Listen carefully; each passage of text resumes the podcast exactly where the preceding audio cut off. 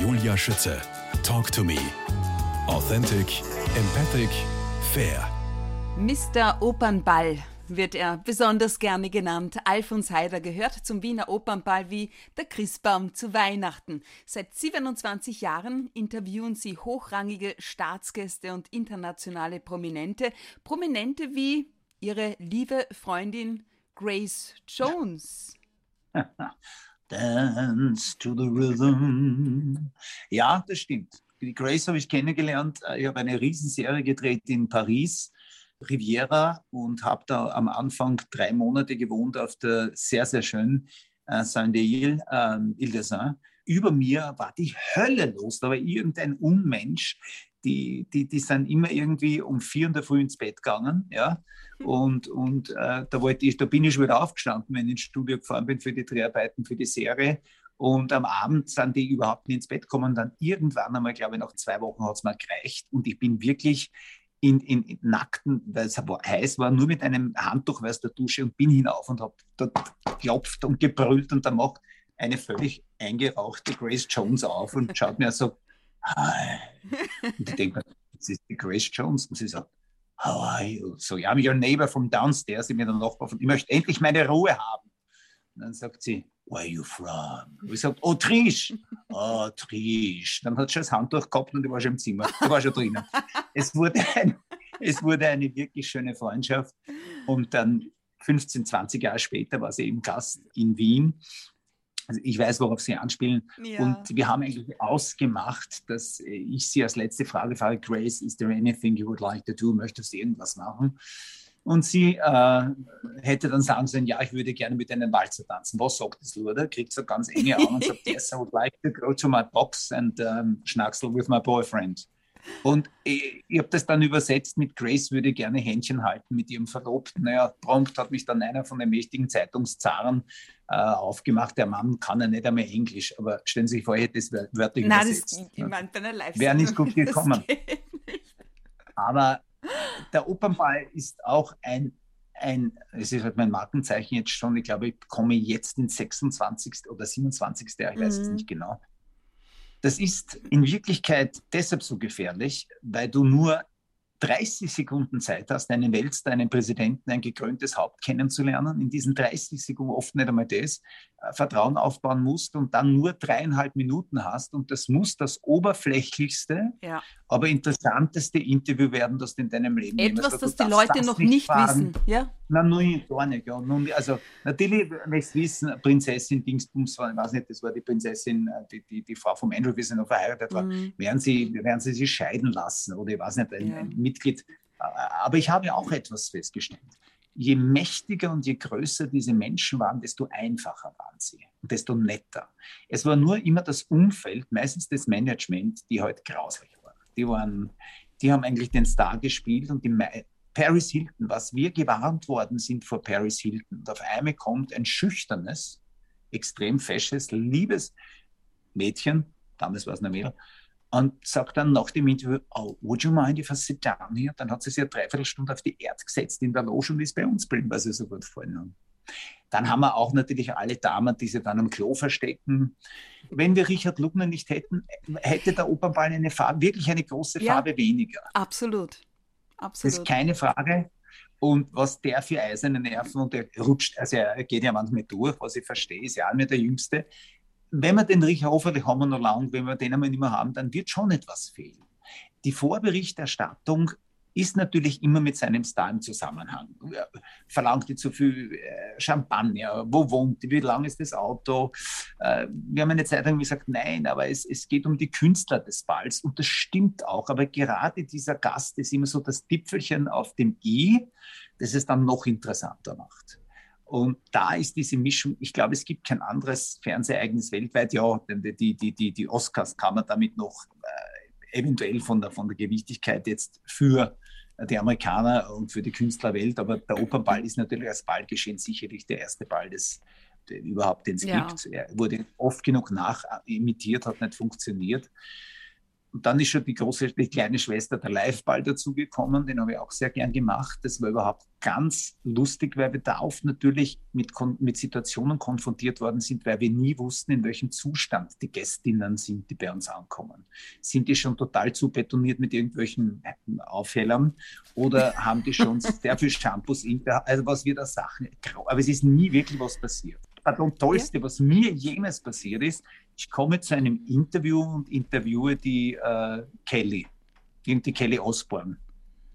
Und die war toll verkleidet und auch wieder keine Möglichkeit gehabt. Und dann stehe ich vor der verkleideten Kelly Osborne, denke mir, also wenn ich das nicht wisse, ich würde die nicht erkennen. Und mache ein Interview mit der und sage, hello, how are you? Oh, it's so good to see you again. Also war und dann beim, wie das Interview aus war, nach vier Minuten, sagte sie mir, and by the way, I'm not Kelly Osborne. Habe eine wildfremde irische Sängerin interviewt, die auch schon ein bisschen äh, anschächert war und glaubt habe, ich pflanze sie. Nur wir haben alle geglaubt, das ist die Kelly Osborne. Also das war ein sensationelles Interview, was ich von der erfahren habe. Noch nie im Leben hat es so Sachen zugegeben. Na klar, sie weiß nicht. Es war, und damit er am Schluss zu mir ganz ruhig sagt, by the way, I'm not Kelly Osborne. Es war, es war live. Es war live und es war sensationell. Alfons Heider, ob zu betoniert oder nicht, echt oder unecht, ja. ich habe sie noch nie unvorbereitet erlebt. Noch nie. Weder am Opernball, noch bei Dancing Stars, noch bei der Starnacht aus der Wachau. Was jetzt so leicht und flockig und unterhaltsam klingt, ja, bedeutet gewissenhafte Arbeit im Vorfeld. Welchen hohen Anspruch haben bzw. stellen Sie an sich selbst? Dass wir oder wir, jetzt bin ich bei wir, bei der Miriam äh, für den Opernball und bei, beim Liveball, aber auch bei der Barbara Schöneberger für die Starnächte, dass wir Grenzen einhalten. Also ich werde, ich werde, ich kann sehr scharf werden, wenn jemand beleidigend wird gegen das Publikum oder gegen irgendjemanden auf der Bühne, wenn jemand politisch wird, da kann ich relativ stark, da kann auch ich auszucken, habe ich auch schon oft bewiesen, Gott sei Dank oder leider. Ähm, aber ich würde nie, mir hat ein, ein berühmter Star Tenor gebeten, nicht über seine Tod, äh, Todeskrankheit, Leukämie zu reden. Alle, ich habe das natürlich nicht gemacht das ist heute alles anders. Heute stürzen sie alle gerade auf das Thema. Und gerade heute ist ja wirklich der Habitus, wenn jemand sagt, bitte fragen Sie mich nicht mhm. nach meiner verstorbenen Mutter, kann sicher sein, dass die erste Frage ist, oh my God, your mother just died. Furchtbar. Das mache ich nicht. Da bin ich vielleicht noch old-fashioned. Dadurch habe ich aber auch einen Ruf, dass die Menschen, die mich kennen, sagen, okay, zu dem gehe ich hin. Dadurch hat auch die Republik nie Angst gehabt, dass ich Menschen interviewen kann, eben bis zu Generalsekretären, Präsidenten, Staatsministern oder Ministerpräsidenten. Das ist oder, oder äh, Regierungskommissäre das ist immer auch immer lustig, weil ich immer gesagt habe, das ist so fad, wann wir immer nur reden, äh, die bilateralen Beziehungen zwischen Pimpelhausen und Humpfelhausen, das ist lächerlich. Und ich habe festgestellt, diese Menschen sind alle menschlich. Ja. Die sind auch manchmal froh, wenn eine Frage kommt. Ganz selten habe ich wirklich Politiker gehabt oder, oder Staatsgäste, die dann verschnupft reagieren. Aber ganz, ganz ja. selten. Das war vielleicht einer oder zwei von, von 80. Man kann auch Leute überraschen. Der damalige Staatspräsident der Ukraine, der berühmt worden ist und viel Geld verdient hat mit seiner, mit seiner Schokolade. Dem habe ich halt vor laufender Kamera Mozart-Kugel gegeben. Das war natürlich nicht gern gesehen, weil alle geschrieben haben, das ist Werbung.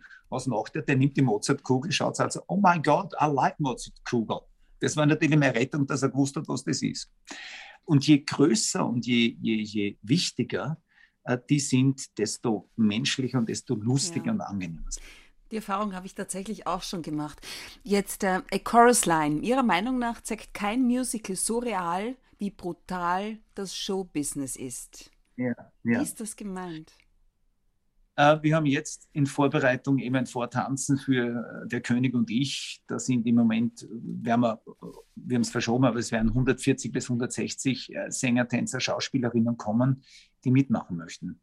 Das wird in zwei Tagen stattfinden, also in zweimal acht Stunden so viele Menschen auscasten. Sie können sich vorstellen, was das bedeutet von der, vom Zeitaufwand auch her. Und wie groß die Enttäuschung ist, wenn jemand dann von Amsterdam extra herfährt und dort noch drei Minuten hinausfliegt mhm. und erfährt, nein, leider.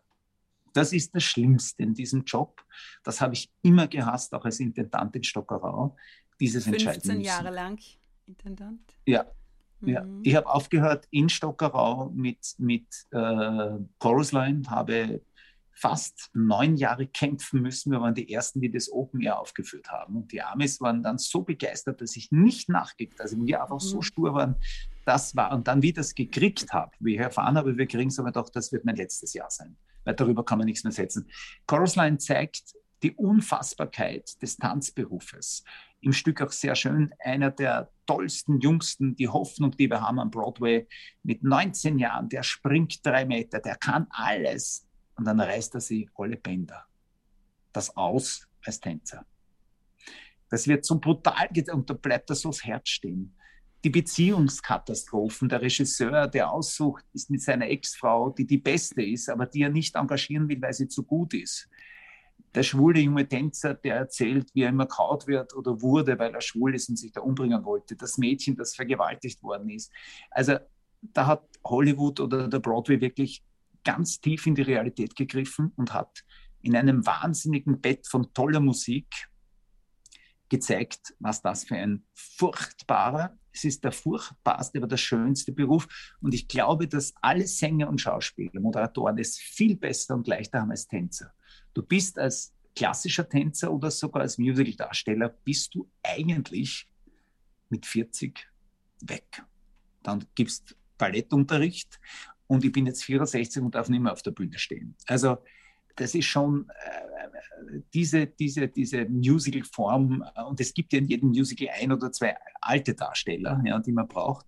Aber der Rest ist natürlich blutjung. Nicht? Das ist mhm. von, von also 60 Darstellern sind halt 55 extrem jung und der Rest ist dann halt 50 oder schon, wenn man braucht, 70 das ist, Chorus Line ist mit das Härteste, was es gibt. Es ist one singular sensation, every little step he makes. Also ein, jeder kleine Schritt, den er macht, ist eine Sensation. Das ist eines dieser Lieder. Oder What I Did for Love. Ähm, äh, also da sind Songs, so wunderschöne Songs drinnen. Und es ist also unterhaltsam. Das finde ich ja wichtig. Denn Shakespeare hat uns ja schon gezeigt, dass die Träne und das Lachen sehr nahe beieinander liegen. Absolut, absolut. Das heißt, was lieben Sie so sehr an Ihrer Arbeit? Was motiviert Sie tagtäglich? Und zwar jetzt angefangen vom ORF Wurlitzer, ja, über Helmi fällt mir natürlich auch gleich ein oder Ihre Rolle auch im Kaiser Mühlenblues als Bezirksrat hm. Hermann. Mach bitte! Ich meine, ich darf ich das nicht Skill, ich hab das werden und ich und meine Parteifreunde werden dafür sorgen, dass es bei uns in der Brigittenau nicht zu solchen Zuständen kommt. So war ich Wieslotschi Hesse. Und Sie können sich auf mich verlassen. Also, das habe ich noch drauf. Äh, das Wunderbare ist, ich habe mir das überlegt, jetzt wie, wie die Helene Fischer wieder gesehen habe. Der Helene Fischer, wenn wir zuschauen dürfen, weil ich gewartet habe, äh, besprechen für, für, den ersten Auftritt in der Star nach, nach langer Zeit wieder, habe bei einer Probe zugeschaut. Das mhm. war unfassbar, wie sich die da oben in zehn Metern Höhe ohne Rettungsseil herumgeschmissen hat. Also das war, äh, ich, war, ich habe so viel Glück in meinem Leben gehabt. Der James Levine hat mir einmal zuschauen lassen, äh, wie er mit dem Pavarotti eine Szene einstudiert hat, sechs Stunden. Und ich habe glaubt, noch sechs Stunden, es war es zehn Minuten. Ich habe so viel Glück gehabt, weil ich so viele Persönlichkeiten, wirklich großartige Schauspielerinnen, aber Politiker kennenlernen durfte, auch viele Freundschaften dadurch gehabt habe. Und dann die jungen Menschen im Ballett in St. Pölten, mhm. äh, die jungen Statisten, Statistinnen in Mörbisch, äh, diese vielen jungen, äh, hoffnungsvollen Leute, die dann für, das, für diesen Beruf brennen und halt schon wissen, dass in der Zeit, in der wir leben, heute alles so schnell austauschbar ist, so schnell ersetzbar ist wir unterstützen uns ja schon durch alles, was wir am Netz und neben Netz und schwarzes Netz und ich weiß nicht alles haben. Ähm, die Tatsache, dass unsere Kinder heute keine Bücher mehr kennen, äh, sondern nur mehr halt ins Kastel schauen. Am liebsten habe ich ja, wenn ich sitze in einem Zug und da sitzen zwei nebeneinander und, und unterhalten sie übers Handy, sitzen aber nebeneinander. Äh, das klingt jetzt sehr old-fashioned, aber das, ich halte das schon Nein, sehr für gefährlich. Ich, ich kenne das. Ja, meine Tochter ist äh, zwei Zimmer entfernt und ruft mich an ich heb nicht ab. Ich heb nicht ab. Ich meine, Sie, haben eine Tochter, Sie haben eine Tochter, ja, die kann doch höchstens sechs, sieben Jahre alt sein. Nee. Naja. Ja, du, ja. das ist das Zeichen, dass ich auch schon schlecht sehe. alles gut, alles in Ordnung. Jetzt, ähm, weil Sie vorhin gesagt haben, auch großartige Schauspieler. Hans Holt ist ein Vorbild oh. für Sie. Inwiefern? Der Hans Holt hat mir den wichtigsten Satz oder den schönsten Satz oder den Satz, an dem ich so oft denken muss. An, an meinem 40. Geburtstag habe ich eine große Gala gehabt äh, und da war er mit dabei und äh, der hat dann zu mir gesagt, weißt du, du musst aufpassen, wenn man 50 wird, kommt die Seele eines Menschen ins Gesicht. Da kannst du schminken und operieren lassen, was du willst. Ich könnte Ihnen so viele Chefs oder Chefinnen von mir heute nennen, wo das zutrifft. Ich, auch Kollegen. Es wird auch viele Menschen geben, die sagen, ich habe ein besseres Gesicht. Aber äh, ich glaube nicht. Man mhm. sieht wirklich, man kann schon erkennen, ob jemand mit seinem Leben, mit seinem Schicksal zufrieden ist. Man kann erkennen, es stimmt wirklich, der Satz ist wirklich schön, dass die Seele eines Menschen mit steigendem Alter immer mehr ins Gesicht kommt. Da fällt mir jetzt Ihr Lebensmotto ein. Das lautet Leben und Leben lassen. Das mhm. war auch mal meins. War, weil es irgendwie nicht funktioniert hat. Die Leute lassen einen nur selten so sein, wie man ist oder leben. Also wie funktioniert Julia, das bei Ihnen? Sie sind selbst Moderatorin. In der Sekunde, wo man in der Öffentlichkeit steht, wird man anders beobachtet und beachtet. Mhm. Man erwartet von uns, von Ihnen wie von mir, dass wir A, nie unsere persönliche Meinung äußern im Beruf. Dass wir, äh, es gibt ja auch viele Leute, die sagen, dass Fernsehmoderatorinnen und Moderatoren überhaupt keine politische Einstellung haben dürfen in der Öffentlichkeit. Das finde ich völlig falsch. Ich habe nie meinen, nie, ich habe schon 1000, glaube ich, 700 Sendungen moderiert, habe ich nie meine persönliche politische Meinung kundgetan. Wenn ich als Gast in einer Sendung eingeladen bin, sehe ich das als ganz was anderes. Auch da gibt es Unterschiede. Da gibt es viele Kollegen, die nie über ihre politischen Ansichten oder gesellschaftspolitische Ansichten reden. Nachdem ich aber am eigenen Leib erlebt habe, wie das ist, dass man geschlagen wird, wenn man schwul ist oder wenn man schwarz ist oder wenn man jüdisch ist, mhm. äh, habe ich mir das relativ rasch abgewöhnt und habe gesagt, äh, Unterhaltung hat auch das Wort Haltung in dem Wort. Und da muss man auch als Mensch in der Öffentlichkeit Haltung zeigen. Und das ist wahnsinnig schwer. Seine Partner, also der WEF, glaube ich, hat den nie, nie ein einziges Mal gab es einmal in einem Auftritt im Willkommen Österreich wirklich einen Aufstand gegen mich, der, der auch politisch dann ausgenutzt worden ist von rechts, wo ich meine Meinung gesagt habe, wo dann die Waage war, naja, war der jetzt ein Moderator oder ist das jetzt der Menschheiter? Das ist jetzt auch in meiner jetzigen Funktion ist das wahnsinnig schwer, weil auch viele sagen, na, wie kann er Generalintendanten moderieren? Es hat das eine mit dem anderen nichts zu tun. Natürlich ist das ein seltsames Gefühl, wenn dann der Moderator das danach in Mörbisch der Generalintendant dort ist. Aber äh, wenn es professionell ist, wird sich niemand daran stoßen. Wenn diese Dinge getrennt sind und wenn diese Dinge äh, nicht Schwierigkeit, schwierig miteinander zu verbinden sind oder wenn es, das ist ja auch nicht anstößig, äh, äh, dann ist das auch wirklich vereinbar und vertretbar. Ich glaube, dass wir leben und leben lassen, um zurückzukommen, das ist wunderschön, aber wie Sie selbst sagen, Julia, funktioniert es nicht. Weil wir durch so viele Sachzwänge durch so viele politische Zwänge. Wir brauchen jetzt nur schauen, wie diese Pandemie, jetzt erwähnen wir das Wort das, das zweite Mal, mhm. dieses Land spaltet im Augenblick. Unfassbar spaltet. Schlimm, ja. In einem Tempo und mit einer Brutalität. Mhm. Es ist wirklich unfassbar.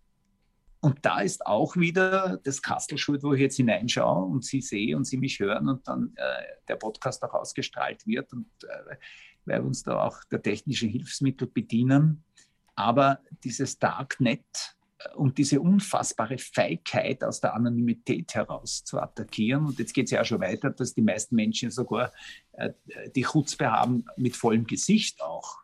Gibt ja, das finde ich schon wieder in Ordnung, wenn jemand mutig ist und sagt, du bist ein oder was schimpft, mit voller, mit voller Kennung, ja. Das finde ich in Ordnung. Aber dieses, aber doch der Großteil, der überwiegende Großteil ist halt anonym und da speien die Leute Galle, äh, haufenweise, kübelweise Dreck herum. Das ist, ich habe ein Glück, dass ich in meiner Freundes-Facebook-Seite mittlerweile, es ist so lustig, kenne ich schon wirklich hunderte von diesen Facebook-Usern, weil, weil äh, die eine Eigenheit auch haben, weil sie auch gut reagieren, weil sie auf meine Mutter auch reagieren. Mhm. Äh, natürlich benutzen wir diese Medien auch. Sie benutzen es, damit sie mehr Hörerinnen und Hörer haben. Ich benutze es, damit wir auch mehr Karten verkaufen. Aber das mache ich auf meiner offiziellen Seite, wo wir auch dafür zahlen. Also meine private Facebook-Seite ist schon wirklich eine Freundesseite. Das muss ich schon sagen. Und da kommen auch wirklich, wenn Glückwünsche kommen, dann wirklich auch Leute, die sich was überlegen, die hinhören, die aufpassen. Und das macht mir dann auch wirklich Freude. Also ich bin schon ein, ein, ein ja, schau, was wären wir alle, auch wir Moderatoren, wenn wir nicht das Handy liegen hätten in einem großen Interview und da müssen wir googeln. Und der Herr Google oder die Frau Google sagen, sagen sie in zwei Sekunden das, was wir nicht wissen. Ne? Ja, das ist schon der gute Teil. Auch die Medizin und die Forschung wird natürlich aber alles andere, was hier passiert, äh, also Mama bin ich wirklich froh, das klingt jetzt auch wieder komisch, dass ich schon so alt bin. Weil wenn ich mir vorstelle, ich hätte jetzt Kinder, die vier, mhm. fünf Jahre alt sind, dann denke ich mir bitte, was, in, in, wann die so alt sind wie in 60 Jahren, wird es überhaupt noch einen Planeten geben? Oder werden wir weiterhin alle Ressourcen ausschöpfen bis zum, ich versuche, wie alle anderen auch sicher, ein bisschen zu leben. Flüge einzustellen. Gut, die Pandemie hat uns eh geholfen, ja. um hier zu schonen. Ich versuche auch Plastik zu vermeiden, soweit es geht. Ich versuche auch bei der Heizung ein bisschen zu sparen. Aber der Hauptdreck, den wir alle rausschmeißen, liegt ja nicht nur im Hausbrand, der liegt in vielen anderen Dingen, auf die wir keinen Einfluss haben. Das ist die Industrie. Aber ich verstehe auch, dass die Menschen in China und in Indien genauso viele Autos haben wie in, in der Schweiz und in Österreich. Das ist ja völlig klar, äh, dass das sein muss und dass der Wohlstand des Nordens auf Kosten des Südens oder vom Westen auf Kosten des Ostens geht. Das wissen wir mittlerweile ja. Alfons Heider, wir sprechen in Teil 3 gleich weiter.